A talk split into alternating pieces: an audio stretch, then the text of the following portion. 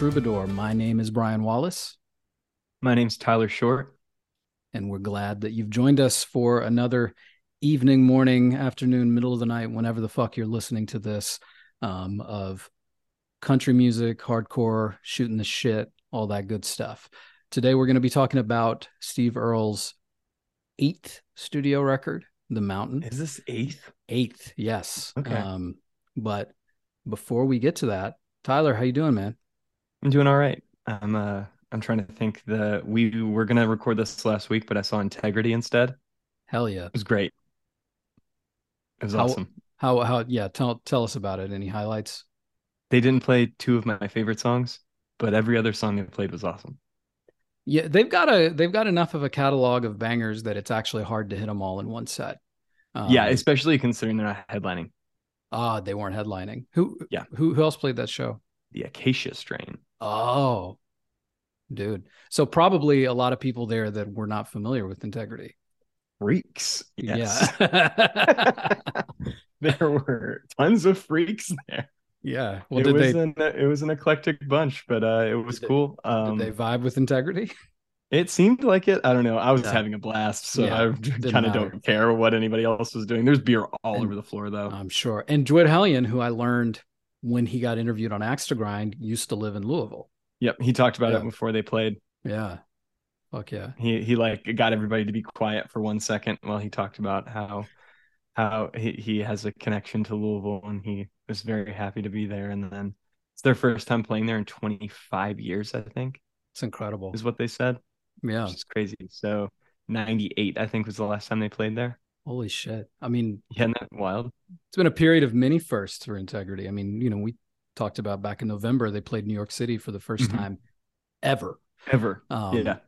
as a as a headliner or in anywhere and it was as expected literally i was i was talking to a friend about it the other day probably may, maybe one of the only shows i've ever been to that i could classify as wild that had a barricade like yeah, you told if- yeah, you told yeah me about that. if it didn't have a barricade it would have been an all-timer Yeah. but it was like that's how good it was is that it still ruled with a barricade which can be a vibe killer at a lot of shows so yeah, um, I can.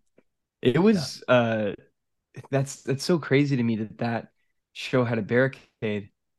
Makes me so curious why.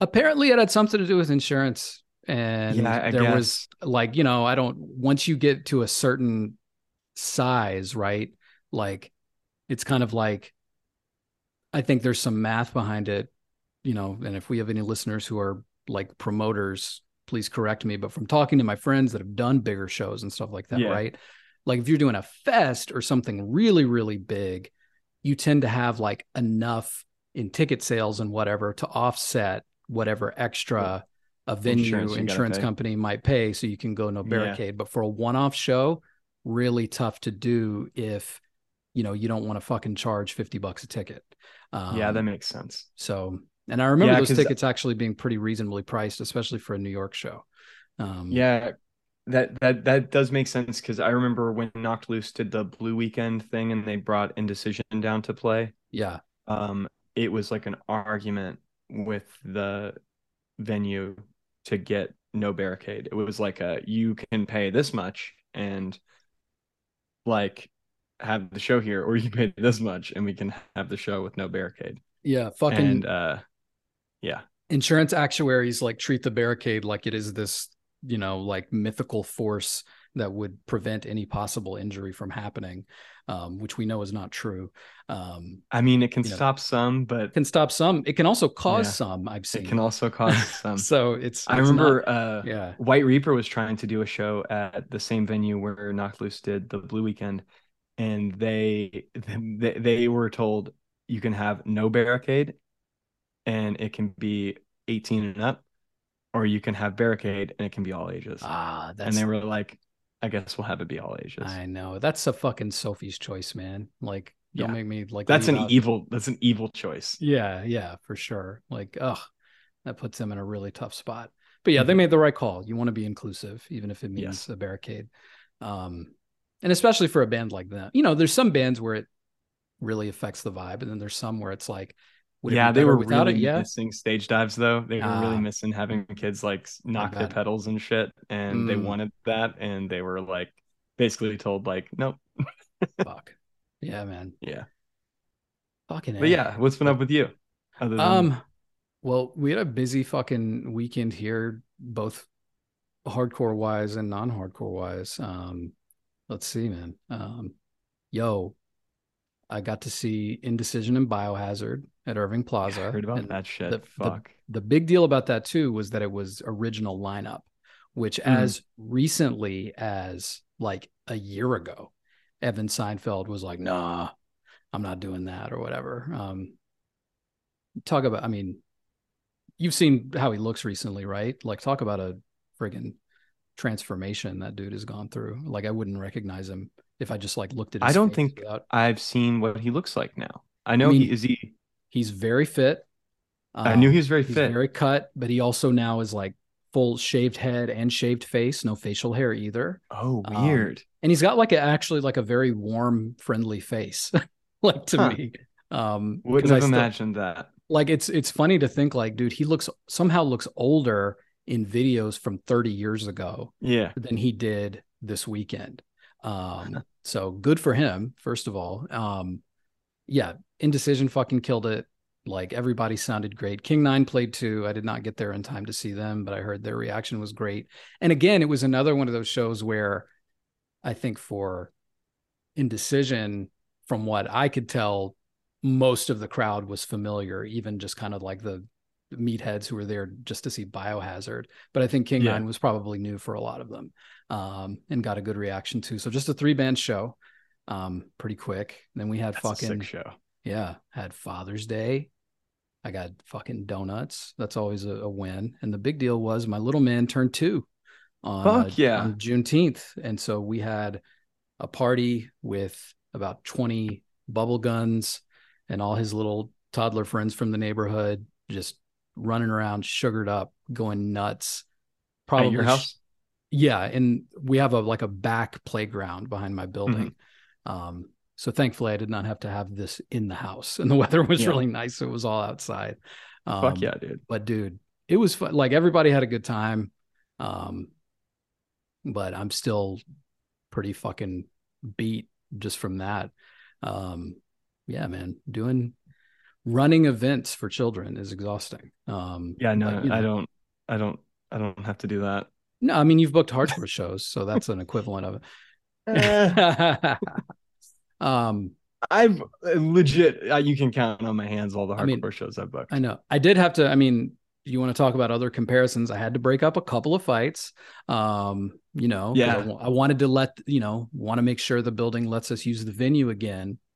Uh-huh. if we had if we had too many too much toddler on toddler violence, they might not let me have the The next cops party might come there. and Yeah. the noise too. You gotta Yeah. keep that down. Yeah, we had a strict curfew too, you know, so we had to be done Mhm. by a certain time. Um, but you know, everybody respected the space ultimately and you know, settled beefs and you know, ended up having a good time. Um, Fuck. so it's funny. It, it- that's the sad thing is like I have I need more like I have plenty of hardcore kids who are parents that I know, but none of them that like live around me. You know what I Mhm. mean? Because I had like all these stupid slash hilarious observations in my head, and I had like nobody I could tell them to because like all the normie, very nice people, but like normie parents that were there with us like would have been like Don't, wouldn't get anything. what yeah. are you what are you talking about um but yeah man so it was a it was a it was a great fucking weekend here um good shit and uh yeah it's fucking it's summertime for real now and um it's my favorite Dude, I time feel of year that on two days this re- this week I've gone to my dad's well my dad's girlfriend's but he's moved in Mhm. and just chilled in the garage with him and listened to music that's and a uh it's been nice good, good summertime times. vibe activity man i love that Yeah.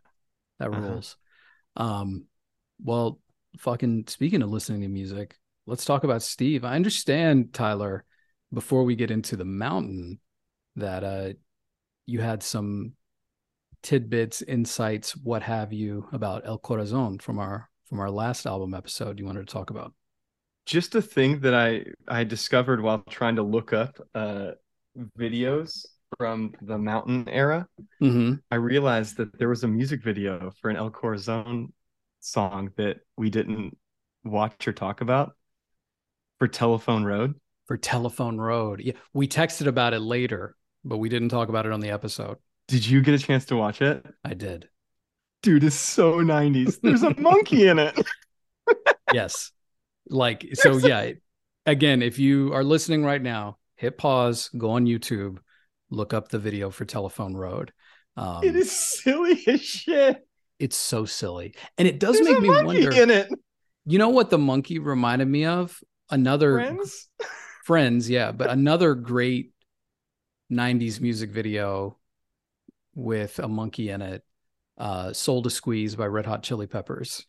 Oh Um, yeah. Where I think they're like with like a traveling carnival or whatever. Mm-hmm. But again, it's something like the setting doesn't really have a lot to do with the song at all. It's just Yeah. like it's almost like there in the 90s there were video directors who had like a big book of like themes Mhm. and like you know or it's like hey we've got some fucking circus shit i got monkeys i got whatever pick what you want and then you know come on over and we'll make a video and like that's Yeah, what it dude. was I I clicked it. I was like eating my cereal in the morning, and I was like, "This is fucking bizarre. This is straight up fucking bizarre." Um, but yeah, I uh, well, I just I we couldn't go. We couldn't start Yeah. talking about the mountain. We couldn't move on from from this without discussing the monkey. I, I I, couldn't agree. fucking believe it. I was like, "Yeah, this is 1997. dude Great, fuck yeah i love it awesome." Yep. I So wonder how definitely check it embarrassed he is about that now. if when we get a chance that's going to be one of the things we'd ask about him about like Dude, I, you know it all so many interviews i'm sure ask steve like the most basic stuff this is what i wanted to do. you know we'd like go Nardwuar on him and i'd be like um you know find out what the monkey's name was and like when he passed Yeah. away or stuff or maybe still live monkey how long do monkeys live i don't know um I imagine 1997 a monkey. Probably not especially those kind of monkeys i think some great apes can live for a while Oh yeah. not a monkey like that No. um if we have any um you know Zoologists. zoologists listening please you know i'm calling all for our, all of the hardcore troubadour professional network um to message us on instagram to talk about this and by the way another thing i want to say is like we've had um several new listeners uh a couple like folks from canada a couple of folks from australia that reached out via the instagram account and i we just want to say thanks man. It's, it's fucking awesome. Fuck yeah. Thank Like you that- guys. and and you know it's also just a good reminder too like every episode is somebody's first. Um so you know if you are feeling this and, and hearing it now like you know go back and listen to some of the earlier stuff. It won't it won't be dated. We've intended for it to be you know stuff that you could enjoy at any time and if you want to listen to us talk about the steve records in order that's cool but also if there's just a particular one that you want to dive in on too like you can hit it up that way as well and i think you'll still you'll still be into it so we appreciate Most y'all. likely the only podcast that talks about any of these records. yeah from what i can tell um you know, Certainly the only one that's going to talk about this one.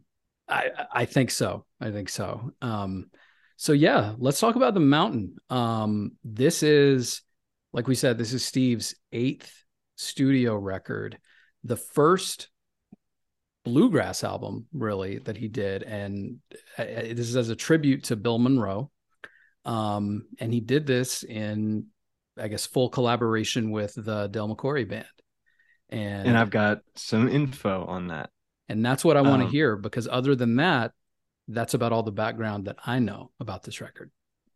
So there's one thing I wanted to talk about um, a little bit before that adds a little bit of context to Steve's life at this time um, from the book Steve Earle, Fearless Heart, Outlaw Poet, um, that I've been getting most of the info from.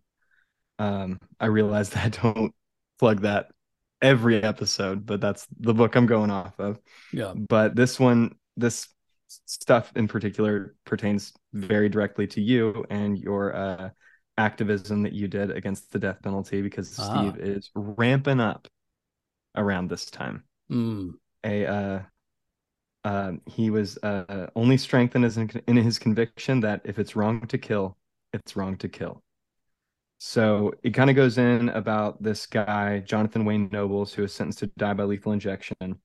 And Steve went to watch Hmm. it happen. And um is really sad. Um in the like he was able to call his mom while he was going and like basically kind of apologize and like for the way his life has turned out and now is ending Yeah. and uh his um his mom uh told him that she loved the way he'd sing silent night and he sang that as he died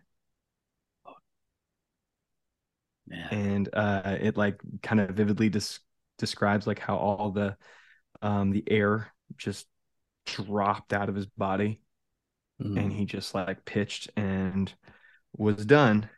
Um, and there's something that Steve said around this time. So it says Texas is getting harder for me, or Texas is getting harder and harder for me. Hmm. Earle told Andrew Dansby of Texas Music Magazine, "It's where I grew up, and it's still home, and I still miss it. But a lot of it has to do with the fact that I watched the state of Texas kill somebody two years ago, and that definitely colors the way the way I feel about it when I get on a plane or bus to go to Texas." So many people have been executed that it's really created this ugly dynamic. People are starting to look twice at the death penalty, if for no other reason than it's becoming obvious to some that sometimes people are executed who are innocent. It came Mhm. close to happening several times that we know of in Illinois. And I know of several cases where I'm absolutely sure that innocent people were executed in Texas and elsewhere. But in Texas, if they stop killing tomorrow, that's tantamount to admitting that they're wrong for killing. There's Mhm. 460 people on death row in Texas now.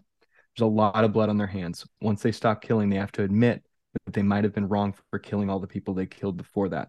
So Texas has more of a twisted incentive to keep killing than anything else because it means having to atone for all the people that died before. It's going to be harder to change in Texas than any place else. If one of the reasons I fought so hard to keep the first execution from, or it's one of the reasons I fought so hard to keep the first execution from happening in Tennessee, Damn. which that's Yeah. all directly from Steve. That's that's our guy. That's our guy, man. And it just it, he makes uh, an incredible point just around the incentive that the state and all of the people who act as representatives of the state from fucking prosecutors, judges, you know, wardens, everybody else that is involved in sort of the machinations of the prison system in general, but specifically capital punishment. Um, because yeah, you stop now, then you're admitting that everything that came before wasn't kosher either. Um, and since Steve wrote that, there have been so many more exonerations, um, Yep. thanks to the tireless work of of groups like the Innocence Project and others, um, and just shows like it is that common of a thing for someone to have been sentenced to death who not just shouldn't have been sentenced to death, but was completely innocent of the crime Mhm. that they had been convicted of, and just it's it's a logical thing. How could you have a punishment where there's no coming back from it when you have an imperfect and biased system that with frequency um, convicts and sentences innocent people. Um, so fuck yeah. Thanks for I sharing. just that, I. I I love how like how he lays it bare like that too. yeah, It's not and and he lays it out in the way that it is complicated. yeah, It's not simple. no, Like it is simple if you are like being honest with yourself. But if you're trying to defend it or you're trying to advocate for it, it's really hard to argue with that. Mhm. And that's where like I uh I, I can't remember. I honestly I I meant to mention this last time we uh I can't remember actually. I, I might have mentioned this. I can't remember if I did um on the Tom Petty episodes, but or on the second Tom Petty episode at Tied Down. I uh I got a shirt off of like some secondhand thing or whatever. It was a Steve Earle Billy Bragg tour shirt no shit. um, for uh Tell Us the Truth tour. It didn't have a year on it huh. and I kept meaning to look up what year this uh this tour happened. Um but uh there are a few other people that I didn't really recognize, but I played in it when we uh when we played Tied Down. Um and like one of the things like I uh, I like quoted Earth Crisis before we played because I just that was on my mind like the idea that like we just get lied to all the time yeah. about it was like a, a tour for like media transparency and stuff. Yeah. like what the point of the tour was. And i uh you know you turn me on to billy bragg. I've turned my dad on to billy bragg now. Dude fuck um, yeah. but uh i don't know like i just i think steve earle is one of the reasons why he's a hero to me is because he will point at the thing that's wrong and say that's wrong. Yeah. And doesn't care if someone's going to get angry or flustered or frustrated with him about it. And I think that's, I don't know, it's cool. Dude, that's fucking rules. Um, and I'm so glad you picked up that shirt. Um, it's a um, sick shirt. dude, that sounds sick. So I, I vaguely remembered this happening. It was 2003 fall of 2003. Sick. And sure, it's 20 years old. Great. Yeah. And along with uh, Steve Earle and Billy Bragg, um, Tom Morello as the night yes, watcher. Tom Morello, yes. His like solo act. Um, mm-hmm. And on a few dates, Mike Mills from REM as well. Um, but I think this was that time. I mean, we've talked a lot about this period 20 years ago and it being for so many reasons for me when my like affinity for Steve Earle really began to reach its apex because so much was happening at once. The Iraq War was launching. I was in college. I was, you know, routinely, I never shut my mouth and I lived in Mississippi. So I was being routinely called a fucking terrorist and like threatened with violence, you know, for, you know, daring to, you know, or, or accused of being on the side of the fucking Taliban, you know what I mean? For, um, for criticizing the war. And, um, you know, it was like, there's been so much just even in 20 years like historical revision on that time like in people trying to present it as as as those those post 9-11 years as if they were like some time of unity they were not that at all it was a time though when the corporate media was unified including like the quote like liberal media mm-hmm. like in big quotation marks were totally 100% in line, rank and file behind. Yes, this war is justified. Yes, this is good. Um, and you know, a lot of those the, people try to pretend like they weren't yeah. behind it. Now, and, now that's the thing. They try none, to say they didn't write these articles, but they hundred percent. And none, that's the thing. None of them suffered any fucking consequence. Mm-mm. Like they all still have jobs, personally or professionally. Right? They still get they still get paid millions of dollars to fucking just pontificate on bullshit for a living. Right? Um, but yeah, I'm looking at the day this this tour came to Royal Oak, Michigan, um, which I know is right outside of Detroit. I just I like to think that somebody bought that shirt there, and that there, is the very yeah. the very shirt that you have now. um, yeah, I guess it came to Nashville, which I didn't realize, but it didn't come to Jackson or New Orleans, which is where I was at the time. But fuck it, that is like a good blast from the past. And you know where I found this info? Um, speaking of 2003, punknews.org, of course. Fuck yeah, you um, did which is you know your your if you need to know anything about you know Fat Mike and the Not My President years. George W. Bush. There's, there's your time yeah, capsule. Everything on Punk News is still active and on. There's like no deep dive necessary. So thank you for your service, punknews.org. Fantastic. Um, yeah. But yeah, but uh, moving into um, moving into the mountain and uh, Del McCoury. Yeah. So I've got a first paths crossing of Del and Steve in 1992 um, when someone suggested that Del record an early Earle tune, If You Need a Fool, which we uh-huh. listened to on the early tracks. Right. Record. Um, and Del agreed to cut it, but thought the song was too short. Huh. So Steve phoned in another verse for Del to record. And um, Steve told him later that it was a really down time for him. Del says in the liner notes to High Lonesome and Blue, um, a rounder anthology of his work for the label. He was in bad shape, and his liner notes for the McCoury band's 1996 Cold Hard Facts album. Steve wrote that the verse he supplied turned out to be the only four lines he would write for the next three and a half years. So we know when he phoned this verse. yeah, man. Damn. Yeah, but I think I I like that this that that's one of my favorite little bits of info that I've learned for this record in particular mm-hmm. is that this might have been one of those moments where someone reached out to Steve and reminded him he was alive. Yes. Fuck. Yeah, absolutely. And like there's another we had talked about the first couple of records after, you know, Steve got out of jail and got sober as being kind of like a, you know, it's a comeback, it's a return almost like doing this record with Del and his band has to also represent like another element of closure. Like, hey, the last time I quote collaborated with you, um, I was in this shape, and now yep. I'm healthy. I'm touring. I'm writing great songs. Let's do a fucking album together, right?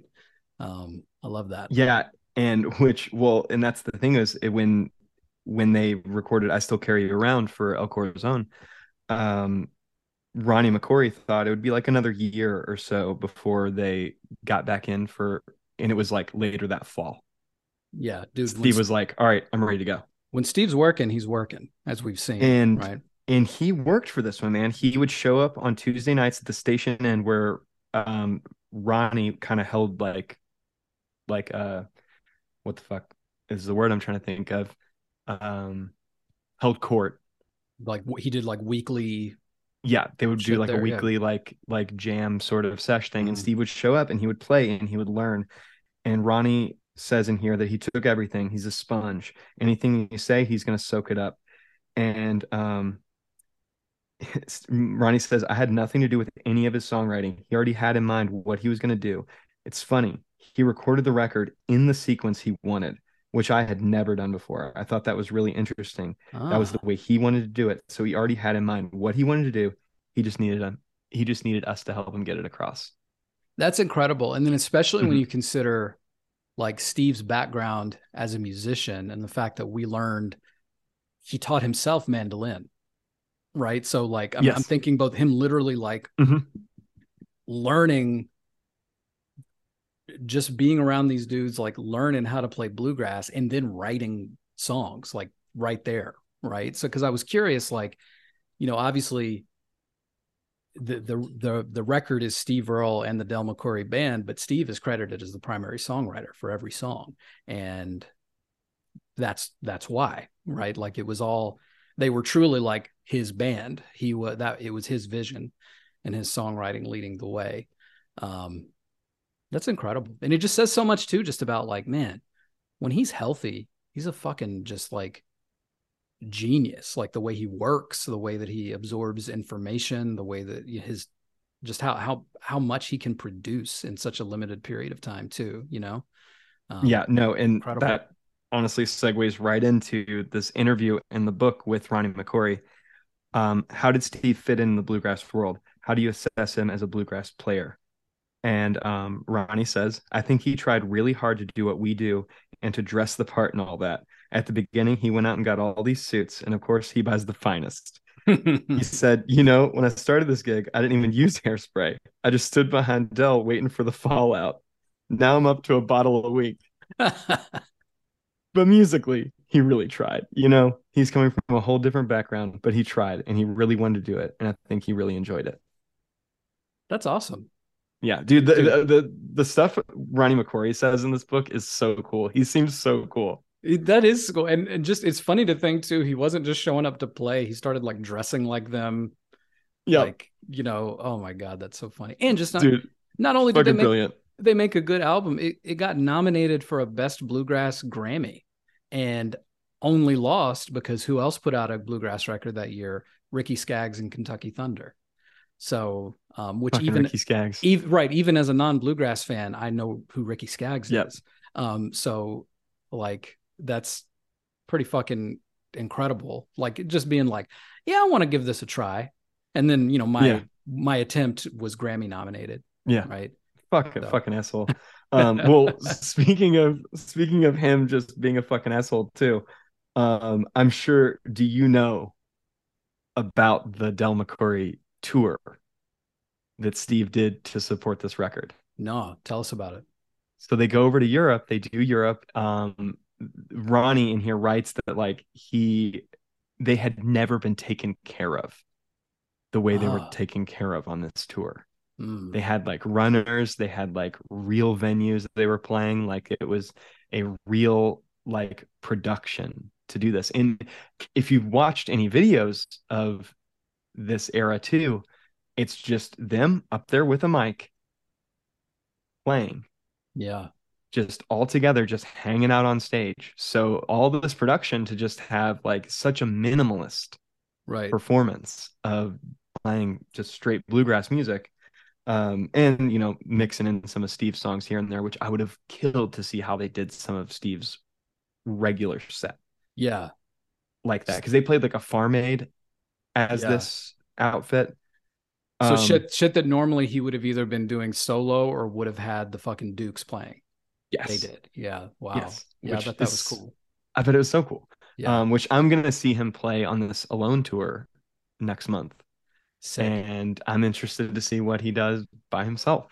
yeah. Um, I've been tracking a few of the set lists in, in Europe right now, and it's it's interesting. So I, I think it'll be cool. I'm excited. Yeah. Um, the tour disintegrates when it gets to the states, though. What happened? The reason, Steve cussed too much.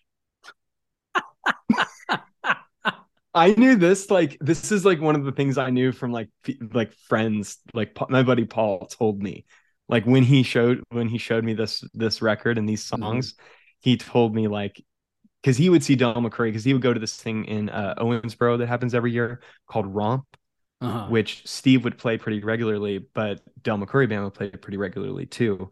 Um, it's like a bluegrass festival thing, um, Yeah. but it's like a you know lay out a blanket, bring the kids, like right. kind of music festival. But a bunch of like barefoot hippies go too, Mhm. um, and uh, which I would halfway consider Paul to be. Um, he's kind of a yuppie, a a, a, gen a, a millennial yuppie at this point, but um, Mhm. But he knows he knows. Um, Respect.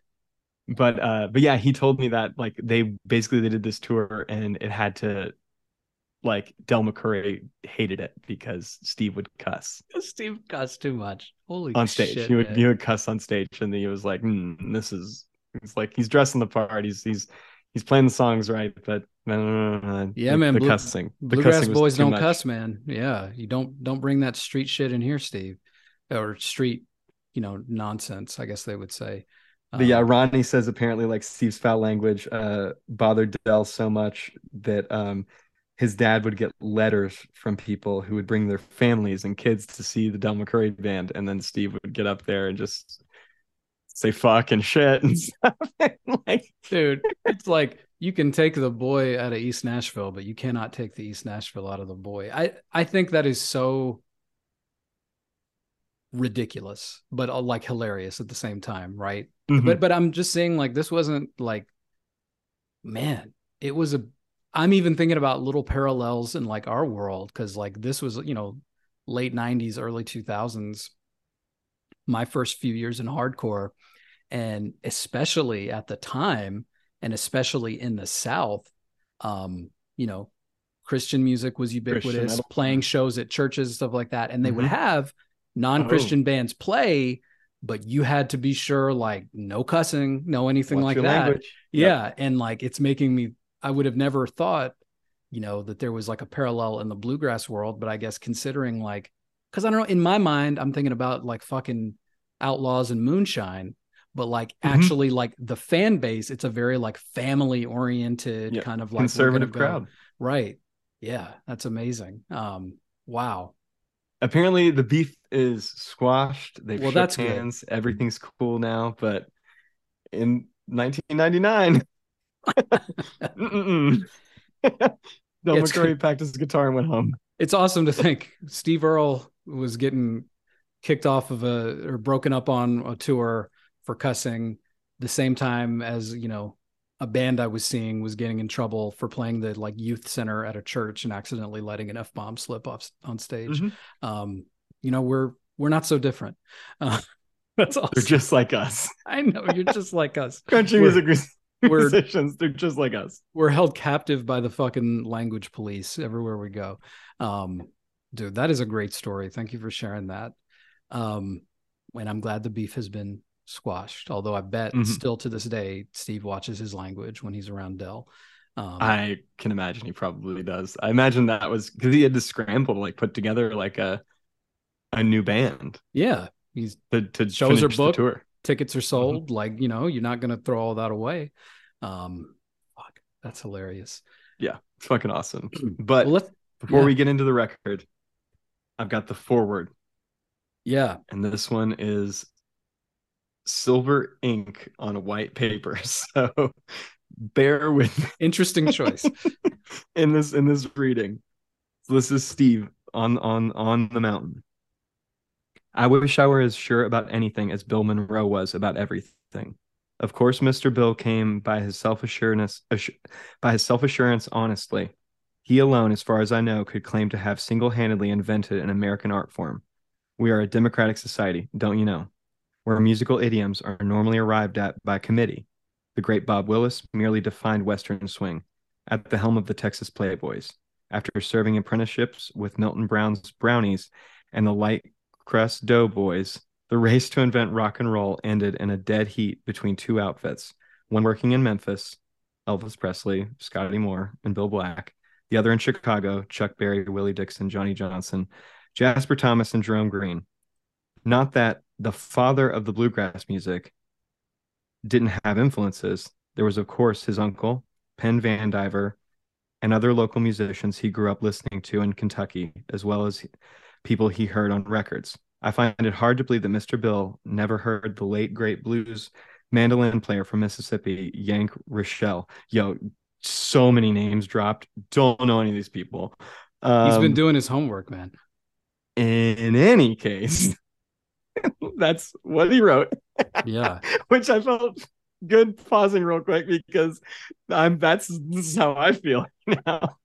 Right. In any case, when Mr. Bill or when Bill Monroe uh switched from guitar to mandolin, he decided that he was going to play his newly adopted instrument like no one else had ever played it before, and he did. This is my interpretation, to the best of my ability and with all of my heart, as well as the assistance of the best bluegrass band working today.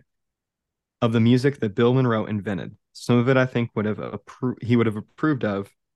Um, and then he has in quotes, "Why that's a fine number." Some of it probably has him turning over in his grave. That there ain't no part of nothing.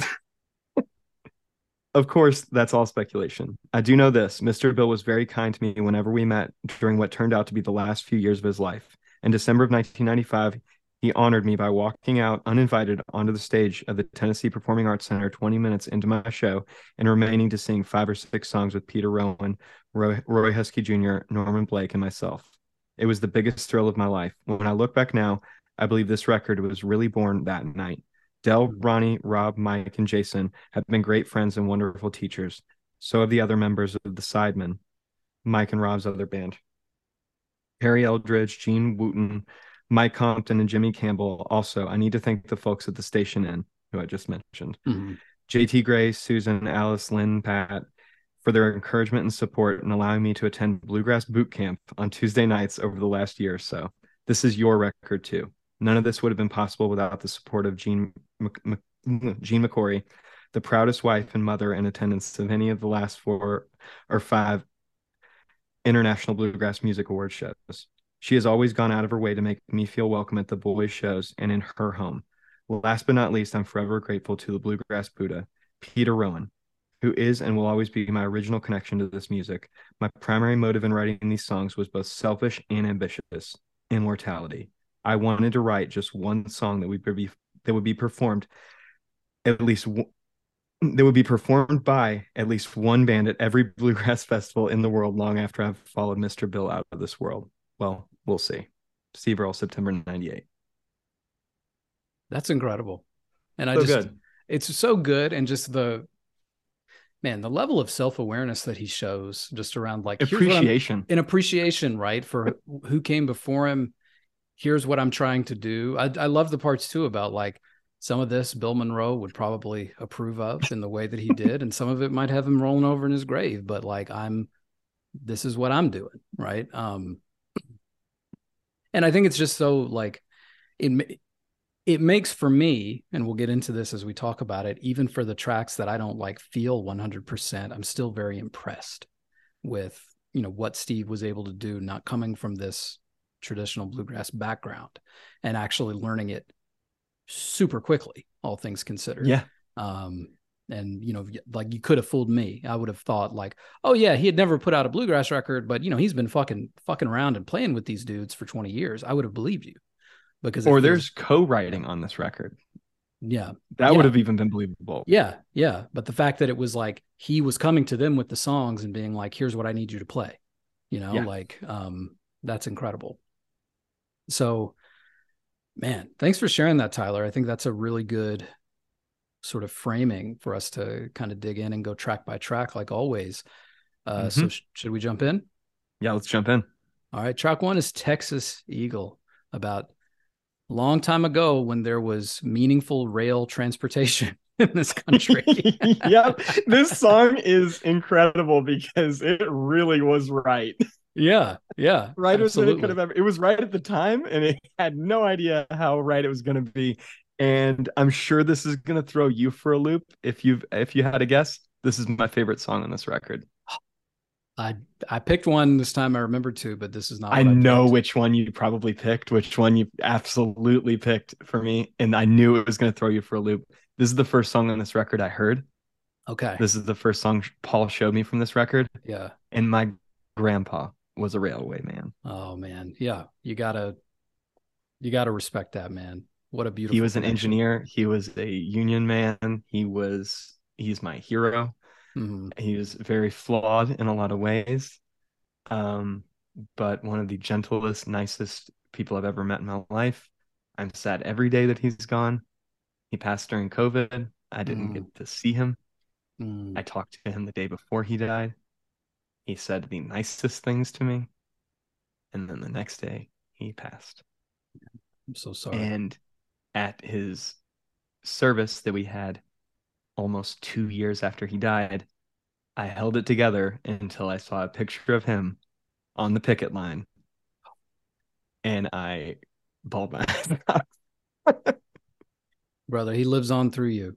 Absolutely. I that's I try. That's what yeah part of the reason why I am interested in so many of the things I'm interested in is because of him and just hoping that I can be somebody he would be proud of. And this is gives away a little bit of what our next episode is going to be, but we're going to talk to my friend Scott mm-hmm. about his uh, punk uh, in connection to uh, country music.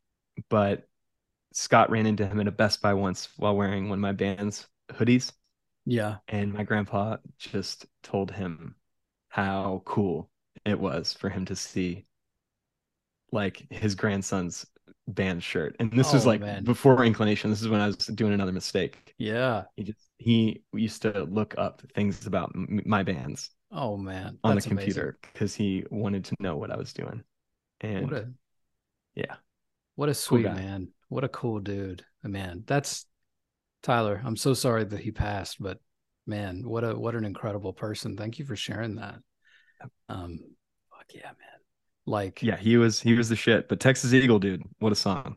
What a I mean, and this is the thing. I you know, from a musical perspective, as it came in, and this is, you know, on a couple of listens, I'm like, you know, I'm gonna. I, I was joking with with Tyler via text and being like, I might be a hater on some of these tracks, but it's me being comfortable being like, I'm not a bluegrass guy, you know, and I and I think and I think this record has kind of like confirmed some of that for me. But I'm recognizing because if you were gonna like, like a bluegrass record, this would probably be the one you'd like, right? Because also it's like probably the parts that would make Bill Monroe roll over in his grave are the parts that I like the most, frankly, mm-hmm. right? Where there's just a little bit of like, yeah, it's bluegrass, but it's got blues, it's got country, it's got rock mixed in mm-hmm. with it, right? Um, because that's what Steve was bringing to I, the. I think this song rocks. It does. I think this song rocks. It it's a great album opener. I'll give you that. Um, and I, it's not like one of my favorites, but it also is probably, it's the first two tracks, frankly, like the first three that you know we'll talk about in detail. I think as a listener, gave me a sense that it was like this was all going to be like foot stomper bluegrass all the way through, which it's mm-hmm. not. You know, it it it deviates from that quite a bit later yes. on, but it, it I was thinking about this when you mentioned earlier that like Steve already knew what order he wanted mm-hmm. to put the songs in on the record because he made an intentional choice to like come out with three you know like rockers but like more like these are like bluegrass rockers foot stomp bluegrass songs yeah. you know what i mean um and I before think, he started mixing it up a little more and i know i know you're you're bothered by banjo is, is what you're zeroing in on um I think that one thing that opened me up to banjo a lot was when I was a young punk and folk punk was the thing that I was thrust into because it was put in front of me all the time. I'm like, you're the only person that likes folk punk, Tyler. I love folk punk, motherfucker. Um, but um, Defiance Ohio was a band I would see all the time, and I loved the banjo in Defiance, mm Ohio. So I have like a huge affinity for that. I think just from a nostalgia point to the point where when I hear stuff like this, doesn't even phase me. I'm just fucking in. But so when I hear Texas Eagle, I don't hear banjo. I hear this story. Uh-huh. And I think yeah. this story is so well put together. I love the story. I mean, that's what keeps me, right? It's like because it's a I mean, that's what Steve does too, is like you could take a us you could take a, the lyrics at the surface level and be about like oh it's about a train he used to ride but it actually mm-hmm. becomes like a commentary about family about like loneliness and about crumbling American infrastructure, like all, yep. all in, in one song. And like, you know, N- it, not just crumbling, abandoned. Abandoned. It made me think though that when um randomly, I'm like a couple of weeks ago watching a ball game that's happening in Cincinnati, and they show an external shot of like Cincinnati Union Station and make the point that at its heyday, there were 150 trains a day coming through there. You know how many passenger trains come through there now? For a week.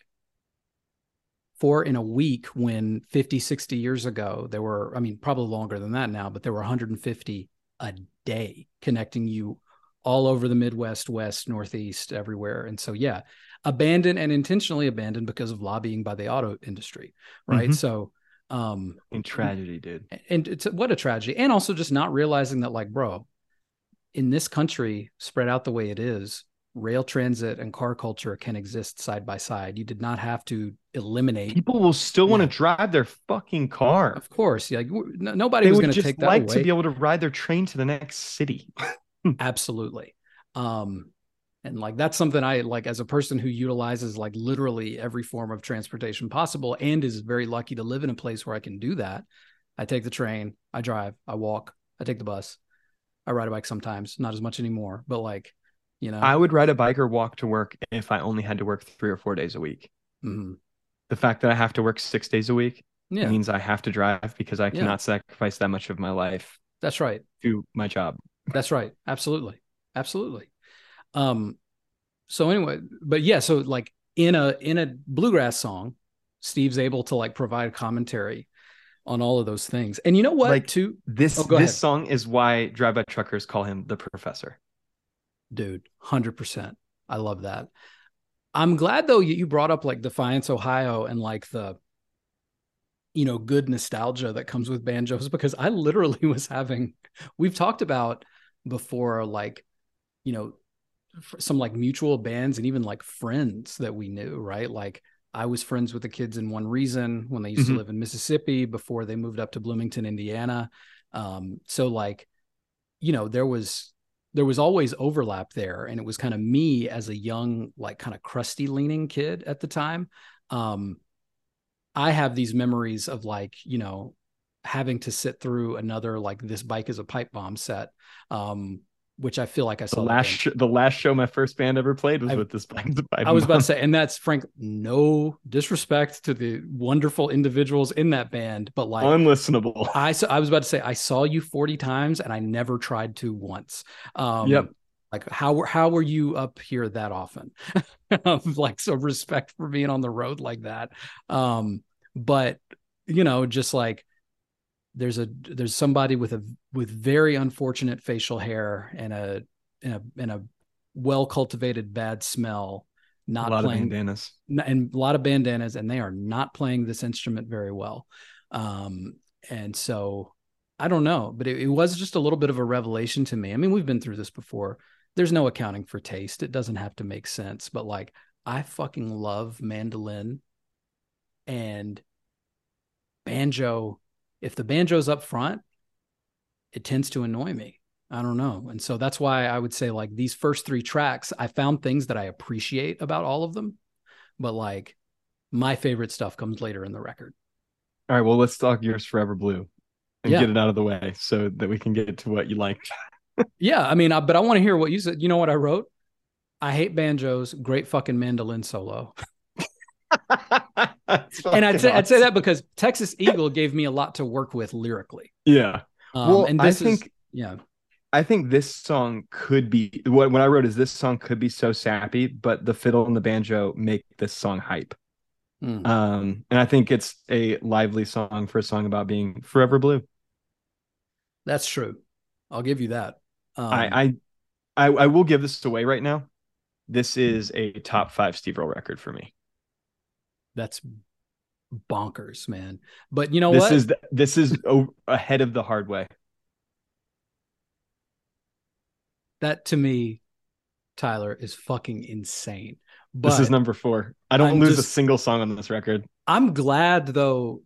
It is fu- pretty fucking awesome of all the Steve Earle dorks that are out in the world today, um, and all the things that many of us would agree on, likely, right? We Mhm. found like us two that even though we have like similar, you know, backgrounds, I mean, fucking similar current lives, right? In terms of just being hardcore kids who love country and Americana music, that we have very divergent tastes when it comes to Steve's catalog. And um, Oh yeah, I think that's what makes it interesting. Yeah, man, this isn't anywhere near my top five for sure. yeah. This is number four for me. Wow, dude. Yeah, Fuck yeah. Well, I'm gonna I make sure that as we're talking about this, I let you talk because my intention here is not to shit on this record. It is just to say that like I have a lot of appreciation for what Steve was doing here, and a lot of it's not bluegrass isn't for you. and a lot of it's not for me. But you know what, man? I, I maybe I'd feel different if I had.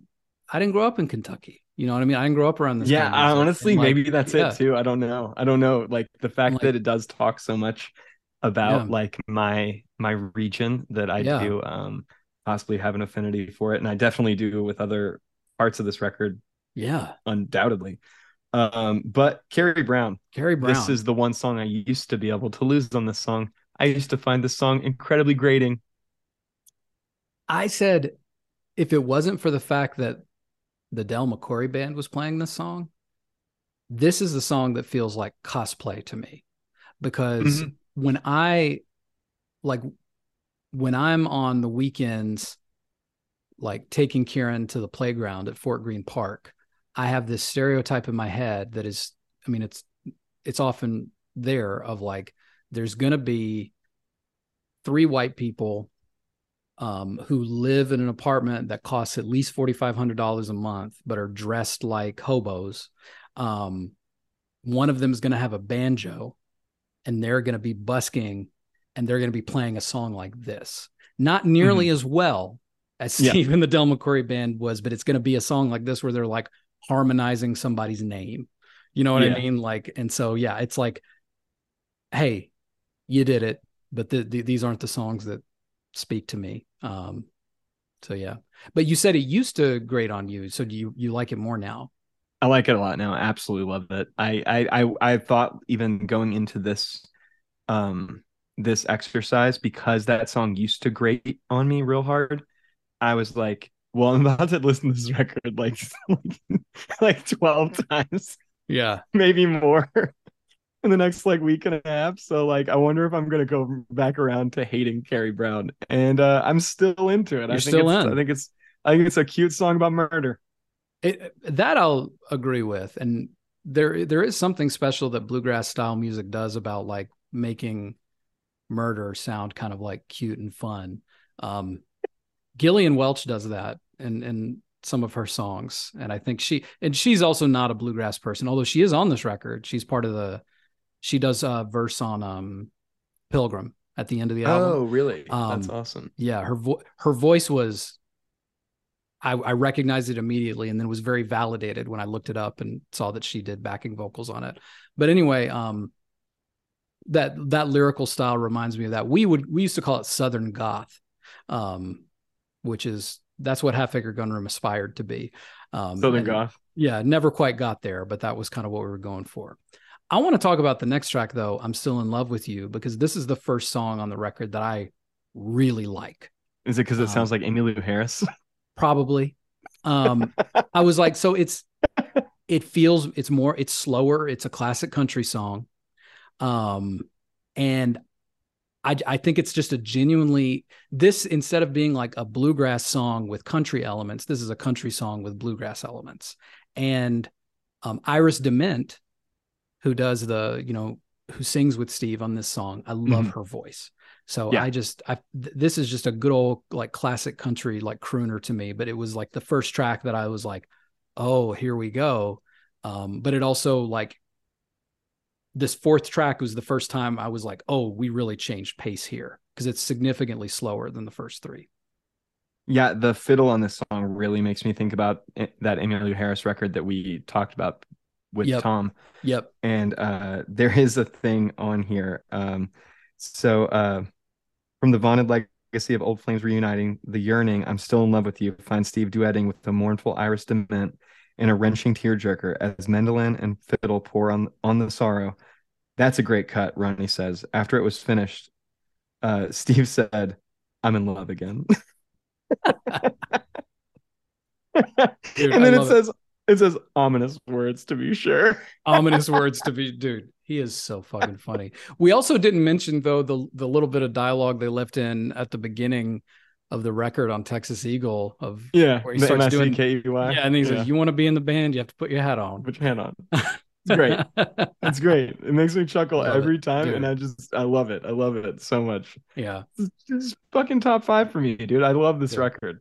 it's that is those those are some fantastic moments Mhm. um the next track is graveyard shift i really like this one too but again it's like i would recognize this feels less like a bluegrass song than a blues song with bluegrass elements in it to me so it's like I, I tend to like my bluegrass when it's cut with something else this is kind Mhm. of the that realization i'm having but i i dug this song as well Well, what I wrote was I, I think the trot in this song makes it rock really hard. yeah And I wrote, this is what I'd imagine a Steve Earle bluegrass track would be. Mm, I really appreciate that. This is also one I wrote this about a couple of songs. Graveyard Shift is one of them where I thought I like this version. I'd love to hear like the Dukes rock this one too. Oh yeah. Well, You and know, that's the thing is, I think like in my head, like you said, like imagine a Steve Earle bluegrass song. I close my eyes and Graveyard Shift more or less be like what I came up with, yeah. Yeah. That makes Like- sense. like raucous, like uh degeneracy. hmm Um, yeah. I And you also can- wrote so much swag. So much swag. And It's where you could see like this is where he would the like conservative families that came to the bluegrass jam. This is where Steve would start to lose them. You know what I mean? Oh, yeah. yeah. For sure. Absolutely now. They'd be like fucking Yeah. fucking all the dudes' wives while they're at I work. know. They'd, they'd be like looking at each other and like wondering if their kids understand the lyrics, you know, like while their kids Mhm. were just like, you know, dancing, eating cotton candy or whatever the fuck. Mhm. So um it's funny. Del's like playing the song, but you know, has a very serious look on his face um in the background. But dude, we gotta talk about Harlan, man. You thought this was gonna be my favorite song, didn't you? You know I did. Yeah, I wrote. So, uh, I wrote. I I really don't know what to say about this song that you wouldn't just surmise from my character and interests.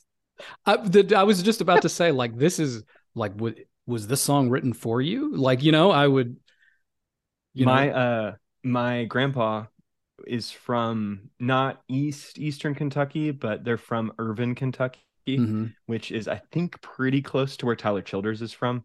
Okay. Um, but uh, but yeah, I mean they're they're from out there. Mm-hmm. Like I can remember going to my granny's when I was a kid, because both my great grandmothers were alive well into my childhood. Um, somehow these two bitches lived fucking lived forever and still were fucking sharp, sharp as a fucking tack. My grandma's still sharp as a tack too. So impressive. Uh, I honestly think sometimes I think about her dying and become afraid, and then I go, well, I've probably got like fucking 10, 12 years left before oh, I have yeah. to worry about that. Yeah. Um, but uh, but yeah, dude. Um, but yeah, Harlan's not too too far from Irvine. It's closer than I am. Mm-hmm. Um, it's closer to Harlan than it is to here. Um, but yeah, I mean, uh, I uh, this is a working class anthem, dude. It's a working like, dude. It's a it's a union song. It's a fucking like. I mean, I wrote I wrote my union tattoos buzz when I hear this song, dude. I yeah, it's like the the fucking what Spidey sense like tingles, right? dude, I love it. And it's you're making me think too, mentioning, I mean, talking about Harlan, Harlan, Harlan County, just like and what I know as an outsider of like in popular culture, when I hear that, you know, what I know about when I'm thinking about miners and I'm thinking about labor and I'm mm-hmm. thinking about the violent suppression of workers. Um, it is reminding me of um, I'm like I just pulled up a map because I was like, the the time that I went on a work trip to Appalachia, like where are the places that I went, and I spent some time in schools in Corbin and mm-hmm. Hazard, mm-hmm. Kentucky, um, and just remember though feeling like what I really wanted to do was like tour around and think about everything through a organized labor lens. Um, but what I was doing, which was still cool work, and I really appreciated my job at that time, was like helping some schools down there um, who were seeing an you know influx of families from Latin America for the first time ever, mm-hmm. um, moving into some of these communities, and you know a mixture of like you know the folks that wanted to help really wanted to help but often like didn't have the resources or knowledge to be able to like help. They'd never had to organize like a a classroom for english as a new language you know what i mean and things like that. So um that said loved this song and i think theme wise and lyrically this leading into the mountain um oh dude i mean is just com- completely planned um completely planned and i mean the but yo it, i do oh, before we move into the mountain though i want to talk about some of these lyrics oh yeah let's talk about them i want to talk about some of these lyrics and i also wrote one of the things i wrote for this is uh this is a great song to do physical labor too as a person who does that six days a week. Fuck yeah. I, uh, I anytime I'm listening to this record and this song comes on, I'm like, oh, I'm about to enjoy my job for a minute. yeah, I mean, because you know, you got two good hands, man. I got two good hands, man. Um, but yeah, man, just the uh the um I wake up in the morning, I find I'm looking at the end of another long week and I can draw my pay because I'm a Harlan man. Never catch me whining because I ain't that kind. I'm a union man just like my daddy and all my kin. I took a union stand, no matter what the company say. I got me two good hands, and just as long as I'm able, I won't give in. I'm a Harlan man, a coal-minded mother till the day I'm dead. Unreal. And notice he left mother by itself. He didn't say the next part of that word. Because someone would have been upset with him. That's right. That's right. I mean, yeah, I mean, because you talk about there's a Harlan Man into the mountain. They don't contrast, but it does show those like sides of like in the same day in the life of a worker, both feeling that immense pride and the despair. you know what I mean? Like you can you can be experiencing both of those simultaneously. Well, um, yeah, I mean, I the I fucking I should have read all the fucking lyrics to it, but the oh my god, I'm just having a time. But the fucking the idea, the the first the first lyrics, I'm a Harlan man, went down the mine when I was barely grown. It was easy then because I didn't know what I know now. Mm-hmm. And what he s- says in the song is, we didn't know about the black lung. Uh, right. Yeah. it's like this is a good job, man. It's hard, but like this is a good job. And then We didn't know we were killing ourselves. right. Exactly. Um and then with that knowledge, like I I don't know, I you know, I I, I want to talk about the mountain just because it like this was one of the like stop me in my tracks songs on this record. It's haunting, Um, dude. and I I figured it would be like if nothing else, this is the song. You know, using something like Spotify streams as one indicator, a hell of a lot more people listen to this one than a lot of the other tracks on the album. Um, you know, maybe because it's the title track or this is the one Yeah. that a lot of folks have listened to, but um, it is deeply haunting, um, and you know, it's making me think musically stuff in the bluegrass vein, this slower stuff does tend to be what I prefer. But the lyrics, uh, the the line towards the end gave me chills. There's a hole in this mountain, and it's dark and deep, and God only knows all the secrets it keeps. There's a chill in the air only miners can feel. There's ghosts in the tunnels that the company sealed. Um, like that was like a I had to immediately re-listen to the song again after the first Yeah. time that I heard it, um, because it's so damn good. It's a skip back song for sure. Yeah. Yeah. Um, there's a there's a little lore on this song of how it was written. Um, on here about Steve and his time at the station inn Mm. learning. Um, Ronnie writes, I told him some things he may not have got together. He listened to some, but of course, I'm born and bred. He kind of knew the foundation of bluegrass, just love and all that heartache. I said, um, of course, there's the gospel element, and then there's this and that. But I had mentioned something about a ghost. I said, there's even ghost songs.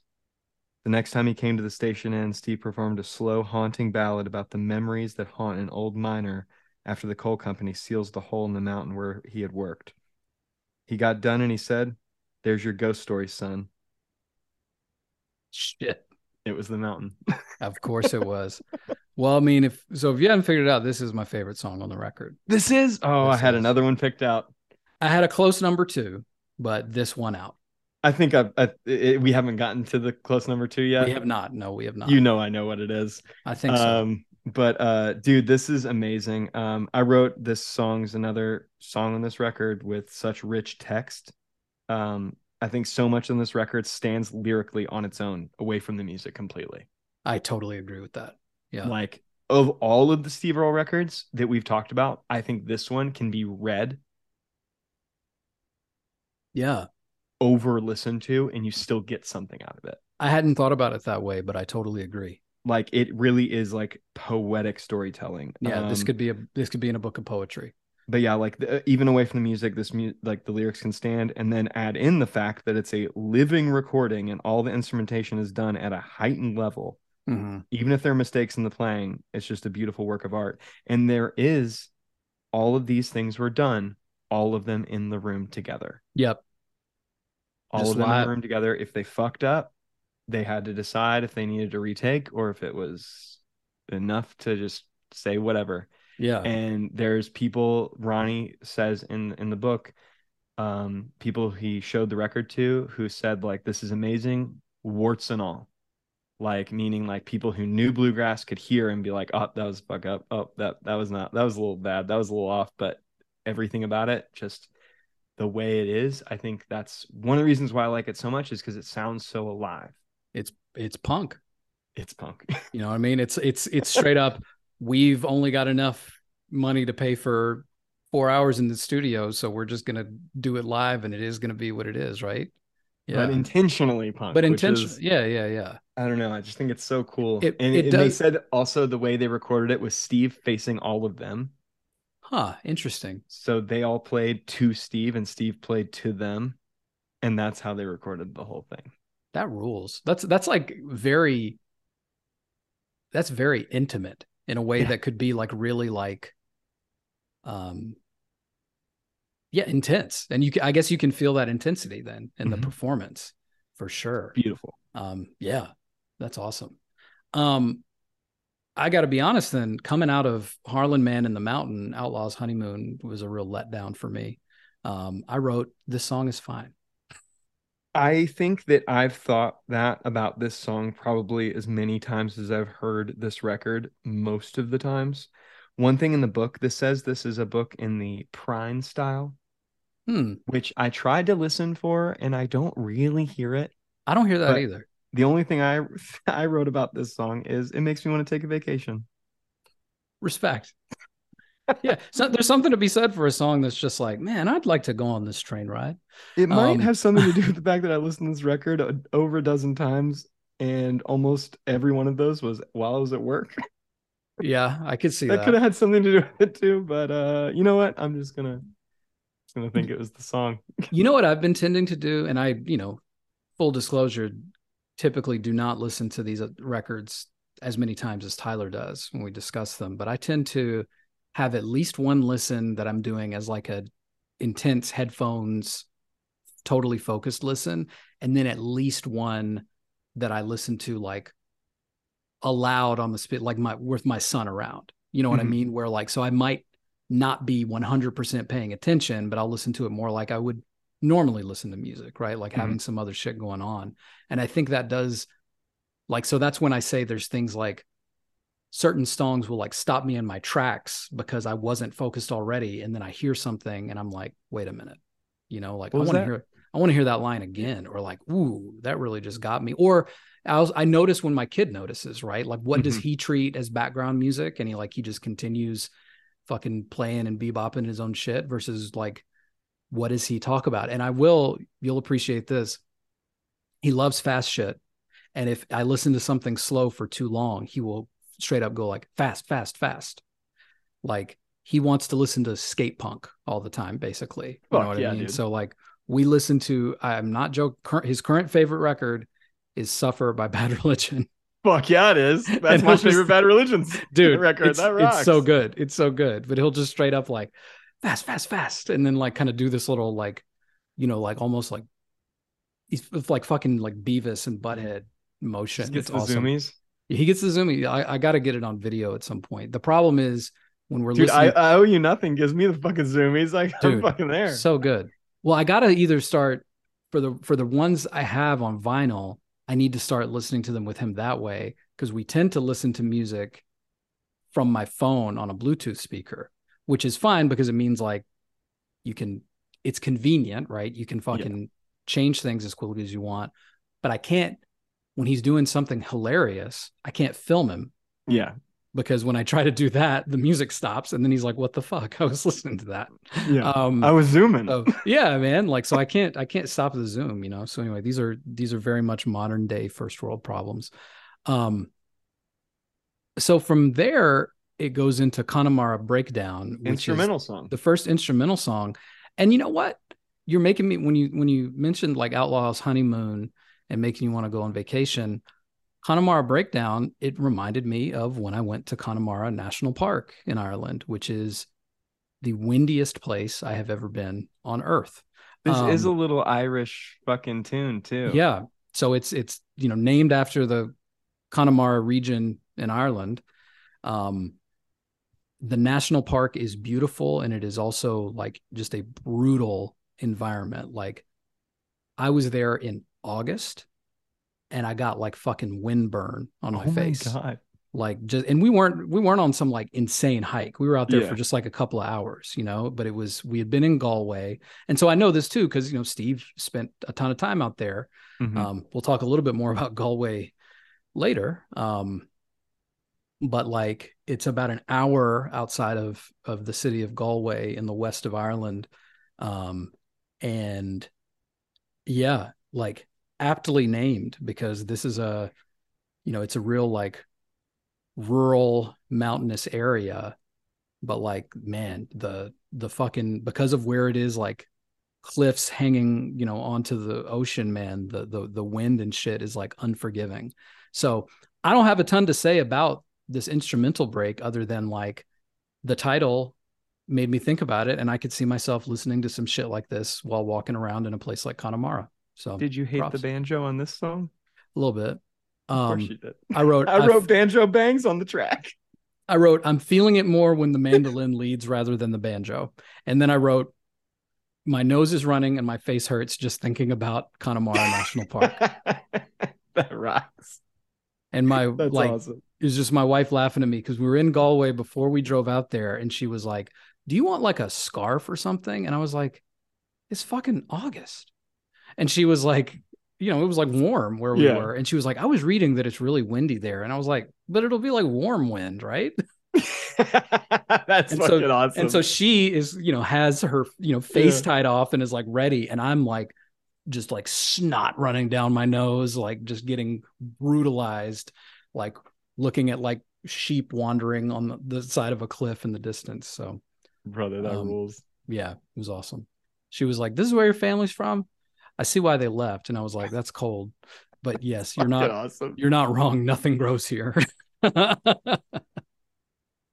um yeah, man. It was a good it was a good trip. We had to it was very important to us. It's like I went we went to India, we saw where her family was from, we went to Ireland, we saw where my family was from.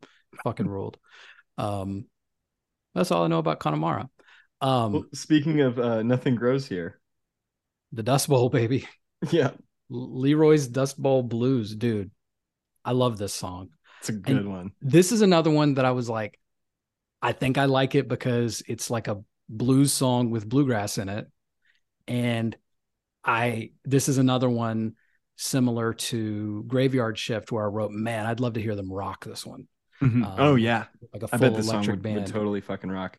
Um, they uh in the I I picked this up already, but in the book they talk about this being like a lot of Dylan in this song, Yep, I can hear that. and um and there's a passage here in January of 2000 in the midst of teaching a seven week course at the Chicago Folk Institute. Steve told Chicago Times reporter Bobby Reed that Leroy Dust Bowl Blues was a pressure song written hmm. on the spur of the moment when he realized he needed another up-tempo tune for the mountain.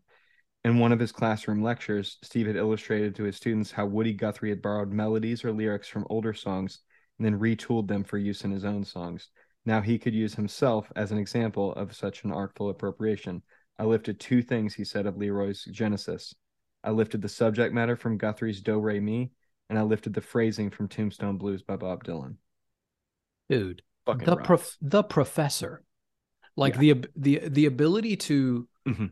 it, it is so rare for someone to have that ability to do like a deep analysis of like songs like that but still have that much feel like he can he can he can break down i stole this here's what's happening here and all that but it never becomes formulaic He's channeling it, right um, like rather than rather than replicating it. Right. Dude, that is just like I, it's the more I learn about his approach to just like the deeper w- what was already an infinite level of appreciation goes.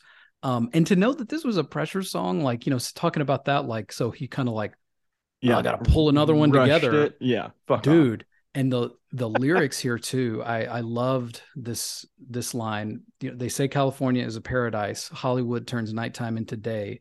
But up along the san joaquin those city lights might as well be a million miles away. When your kids are cold and hungry wearing worn out shoes standing in the garden with the dust bowl blues. So good. And it also just reminds me too of like there's a in addition to like the history of of of the dust bowl and you know poor folks former farmers that you know were no longer able to farm migrating out there looking for work that whole like grass is always greener piece right because yeah for people like i think about california i think of la and san francisco Mhm. man california is that california is also the central valley man Yep. california is also Death Valley. yeah exactly like it is it is all those places where there is just as much struggle as there is anywhere else Mhm. um and you know you're not, you're not going to know that till you're there um trying to Yeah, survive it- so it is a badass song. yeah vocally, you can hear him channeling Dylan too. The way Mhm. he holds out some words, it's just, uh, it's fucking, just fucking chef's kiss. It's chef's so kiss Chef, I was like, fucking good. if that if that pop didn't clearly come through on the audio, Yeah. Tyler just did an animated chef's kiss, and I I would agree with that assessment of Leroy's Dust Bowl Blues. Um, next is Dixieland. I'm really excited. You know, I thought this this was your favorite song. Yep, and you were th- this was neck and neck with the mountain. The mountain won out, but this was like a very close number two. Um, man, there's just so much to talk about here. One is, I mean, I told you right. I'm very familiar with the record that came after this, Transcendental Blues, which Mhm. we'll we'll talk about next. Um, but I was not familiar with this record before we did this. Um, a lot of Dixieland melodically is basically Galway Girl. oh Um, yeah. So I mean, like, yeah. it- well, it's an Irish folk song. it's an Irish folk song, but like these are, I mean, these are Irish folk songs, but that Steve wrote. Yeah. You know what I mean? So he was writing them in that tradition, but they're not old songs. They're Mhm. songs that he wrote in the 90s. Um, and I, I just, I, it just made me curious because I was like, oh, parts of this are literally Galway Girl with different lyrics. Like the melody is exactly the same. Yeah. Um, which was just interesting to me because I wasn't expecting to hear it. This was also where, I mean, before talking about the lyrics, which I'm really excited to get into, this is the song where I'm really hearing that deep connection between traditional Irish folk music and bluegrass. Mhm. You know, which were, I mean, Yeah. These were It's laid bare. right. Those these were the people making this music. This is what this evolved into is irish immigrants you know into appalachia. Um, this is how this music evolved um, in the united states. And so um, this song like if, if, if it, it made me think about those like professor moments right? Because it could almost be like a study there of Oh, like yeah. here's where you see that connection. And then beyond that um I just love the story because I think there are, I mean, it is like a fictional story, but based on true events, And right? real people. and I think there's A, a, well, a real person. a real person, and like you, you, a lot of the history, particularly of Irish immigrants in the United States around the time of the Civil War, is about things like the draft riots and like killing black folks because they thought like why should i be sent to to fight for you and things like that. Mhm. and that and that happened. That is an ugly part of Yep. history that is real. There were also a shit ton of irish immigrants that um fought valiantly for the union. Um because they were happy to get away from the yeah. the hell they were exactly. currently living in. and and so just that painting that picture of history i really appreciated. And then the last i know i'm talking a lot man but the last line No, you're like, good. I love. I, I um, could talk about this song. I could have talked about this song the whole episode. dude the cla- yeah seriously we could the the class consciousness of like the last you know lines stanza i guess we'd call it like Mhm. i am the Kilrain of the 20th maine and i damn all gentlemen whose only worth is their father's name um or, the, or the sweat of a working man. and the and the sweat of a working man. Well, we come from the farms and the city streets, a hundred foreign lands, and we spilled our blood in the battle's heat. Now we're all Americans. Like, whew, that's like you you you don't get a ton of patriotism out of me, but this is one of the moments where I'm like, fuck yeah. You know what I I mean? like, am patriotic that everyone who wants to come here should come here and be an American. I mean, dude, right. That's what I'm saying. But like, But this- I'm I'm a nationalist in the way that if you live in this country, you're this nation. Oh and yeah, we should all be standing together in in in against a certain foe. right. And that, and no one, no one has any other right to tell someone else who is or isn't an American, right? Exactly. An American lo- is standing here. Yeah, it's like, are you physically present in the land we call the United States of Yeah. America? Guess what? Welcome. Welcome. Um, but like, th- there's something there. I love that connection too because it's like Irish Republican class consciousness brought over hmm to the United States, where it's like to contrast with, you know, British hierarchy, where it's like your worth is all defined by what family are you from Past.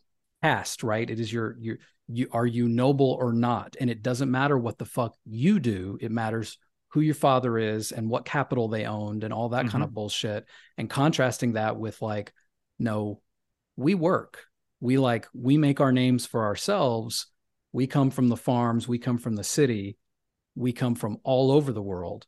but like what we have in common is we are not defined just by like whether or not our parents or grandparents stole some shit from somebody else right like um and that yeah i mean i'm talking myself into like this is why this is you know almost my favorite song on the record but it's like it's awesome um and not what I was expecting when there's a song called Dixieland because it was about him being like, I don't want to ever go back to Dixieland now that I've yeah. gotten out of there, you know. Um, Dude, so yeah, man, it's a brilliant fucking song. I wrote, uh, this is my favorite Civil War song I have ever heard. it's up, it's up there with Swan Swan Hummingbird by REM for me. Those are my two favorite Civil War songs. Yeah, I just I I love it so much. Um, it uh, I'm I'm looking at the things that I tabbed in the book, and most of it you just said. Um, the only, I got a, I got a uh, little excited. Yeah, no, no, no. The only things that it says is the 20th Maine. They fought in some of the bloodiest battles in the Civil War, including Antietam, mm-hmm. Chancellorsville, and Gettysburg. Um, Joshua Chamberlain is my hero of the Civil War. Mm the fact that they talk about the fact that he this is the this is the regiment that he picked yeah. to have this song be about um is certainly um intentional. Yes. Um i when i was down with my knee surgery i watched the ken burns civil war uh documentary and the the things that stuck out in my head the most were the things about joshua chamberlain. In Gettysburg, he pulled something on a hill mm-hmm. and basically like kind of invented a tactic on the fly that ran off the rebels mm-hmm. from a position using way fewer men than were coming at them. Yep. Uh, just by scaring them and making them seem like there was way more. Yeah. Um, and confusing them mm-hmm. also, and doing it in a way that created no crossfire for his men but created a situation where the the Confederates could catch themselves in shooting crossfire. at each other. Yeah, and um, just fucking brilliant. I uh, and there's the best the best story I heard of him. I, I it was his last battle. He was leading them up to charge, and they were running up to go over, and he gets to the top and gets shot through the gut. Mm and he throws his sword down and leans on it and keeps yelling while everybody charges past him and he keeps yelling and you know amping everybody up while they're going over because he's not going to let himself fall mm-hmm. and let them go in scared he doesn't want them to go in scared because he knows they'll die yeah. so he stands up there and he's bleeding and his blood's like pooling in his boots and he is up there thinking, you know, this is it for me. But the last thing I'm gonna do is I'm gonna be here there for my men. And then he fucking lives. And he, li- I was about to say, he didn't die in battle, did he? No, like, yeah, no, he lived through that. I was looking it up six like, times. This motherfucker lived until 1914. He got shot six times in the Civil yeah. War and lived to 1914. Incredible. Like yeah. to to be he died at 85, which was ancient for that what time for a, a Civil War veteran. How did he not get to be president? He did get to be governor of Maine. Um, but but yeah, never But look at where Maine's president. at now. Jesus, I know. Um Susan Collins. Jesus Christ. Shaky um, ass. Fuck her. Yeah, dude. But yeah, this Fuck song's her. just amazing. Also, I love the banjo in this song so much. I don't care if you hate it. I didn't say anything about the banjo. Um, like I lo- I love that there's stuff here around like um wait, and Chamberlain was at Appomattox too when the yeah he's the one surrendered. who accepted he accepted it who, yeah. yeah I was like so you remind G. we we could do G a move. whole dude total G move we could do a whole other fucking podcast around Civil War history and specifically what we learned from the Ken Burns documentary because you mentioning that just brought dude, do you know my my late stepdad how many fucking times we watched Ken Burns Civil War and Ken Burns baseball on VHS to completion. We would have it like we'd be going through like one a night. You know what I mean? Like every night. That's awesome. You know, and I mean, I learned so so much. And it was funny too for like both of us you know he him him retaining much more of like i think uh frankly just as like an older southern person like empathy towards the confederate cause. And then me over time growing more and more like this was not our people man. You know what i mean? Like thinking yeah. thinking about like no, like the, the, the Confederate cause was not a fight for independence; it was a fight for the planter class. Yes, you know what I mean. And um, but like us having, and in like, the end, they got what they wanted. Of course they did, because they didn't get fucking punished as they should have during Reconstruction. I I also joke to whenever I go to Atlanta for anything work related or otherwise, I want to just have a shirt on, um, with just General William Sherman's face on it. Um, just like, man, I wish they would have let him finish the job. Um, but that's, and I can say that because I'm a proud son of the South. Um, I'm joking about that, but yeah, man, it's uh, that's fucking cool. And like, just another in in in the countless line of examples of Steve's ability to like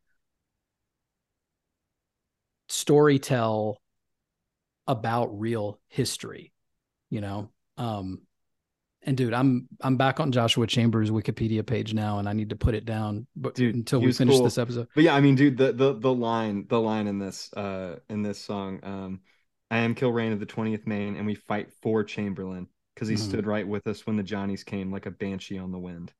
Yeah, fucking badass, dude. What a badass. Yeah. Also, in a in a time period where there were lots of great mustaches, he had one of the best. Good for him. Good for him, man. And it, it even shows too that the Confederate General John B. Gordon was assigned the task to surrender all arms to General Chamberlain. Um, fuck yeah.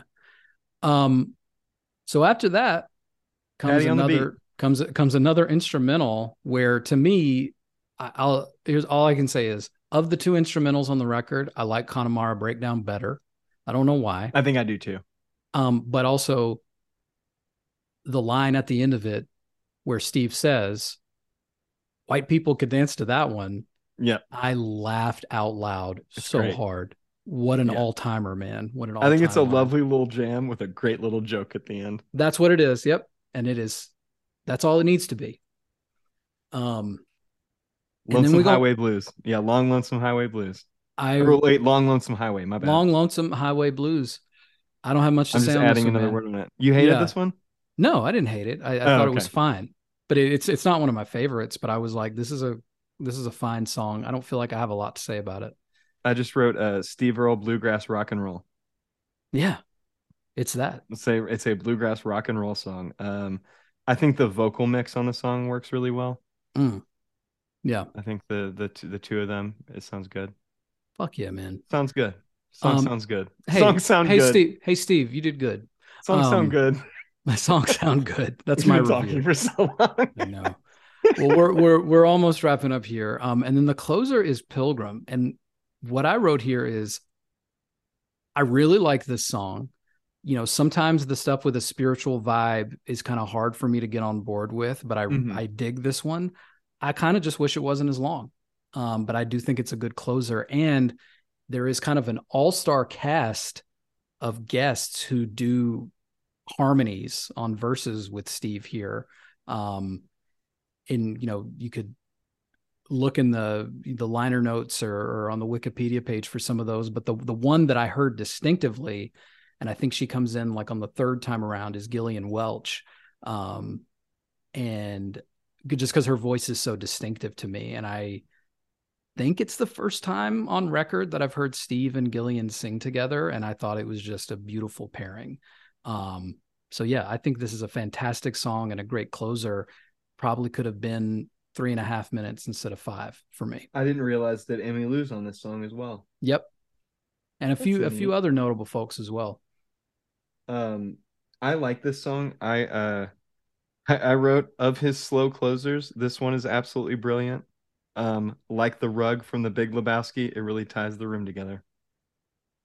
Well said. Yes. I think really it closes time. the record in a really in a really good way because he tells all these different stories and then he just tells this little sentiment sending it off and I think it's a I think it's a good conclusion. It is. And as we, you know, as we've discussed, like every one of these moves is intentional. The song order is intentional. And it's almost like there's a little bit of like, hey, I've done what I set out to do here. Yes. And and that feels really good. And so this is a brilliant way to close that out. Um, well, again, Tyler, I don't know where this record will ultimately rank for me. It won't be at the bottom, but it also will not be in the top five. Um, but for you, this is solidly, what did you say? Four, three? This is solidly four. Solidly four. Yeah. yeah this is solidly four. Uh, I, th- I think I, I've determined of my top five. Hardway is number five. Okay. It's just he isn't there yet on he isn't firing on all the cylinders, but in the hard way, he started the engine for the first time Mm, for what Okay. he's gonna do that is gonna bring me in for everything I look for when it comes to him. And I think this record is just something I would have never thought he would give me mhm. that uh I just am fascinated with. This song doesn't line up with any of the other records that are in my top five. That's true. It is a it is a gift to you as a fucking proud Union son of Kentucky, my friend. I don't lose a single song on this record. Yeah. Man. I, I and I and also this song this record feels like it's over like that. and it's an hour long. It every time I listen to it, I'm like, huh, it's already over. Damn. That is my reaction every time Pilgrim rolls along is is oh shit. I'm at the end. Yeah. I am never at ever at a point where I'm like, oh god damn it, this song. I Right. just every time I'm like, I think just the first the first two songs, great to me. Carrie Brown used to grate on me, doesn't anymore somehow. I'm still in love with you, love it. Graveyard Shift, love it. And then we hit Harlan Man, and I'm like, well, hello. Well, hello. And then yeah.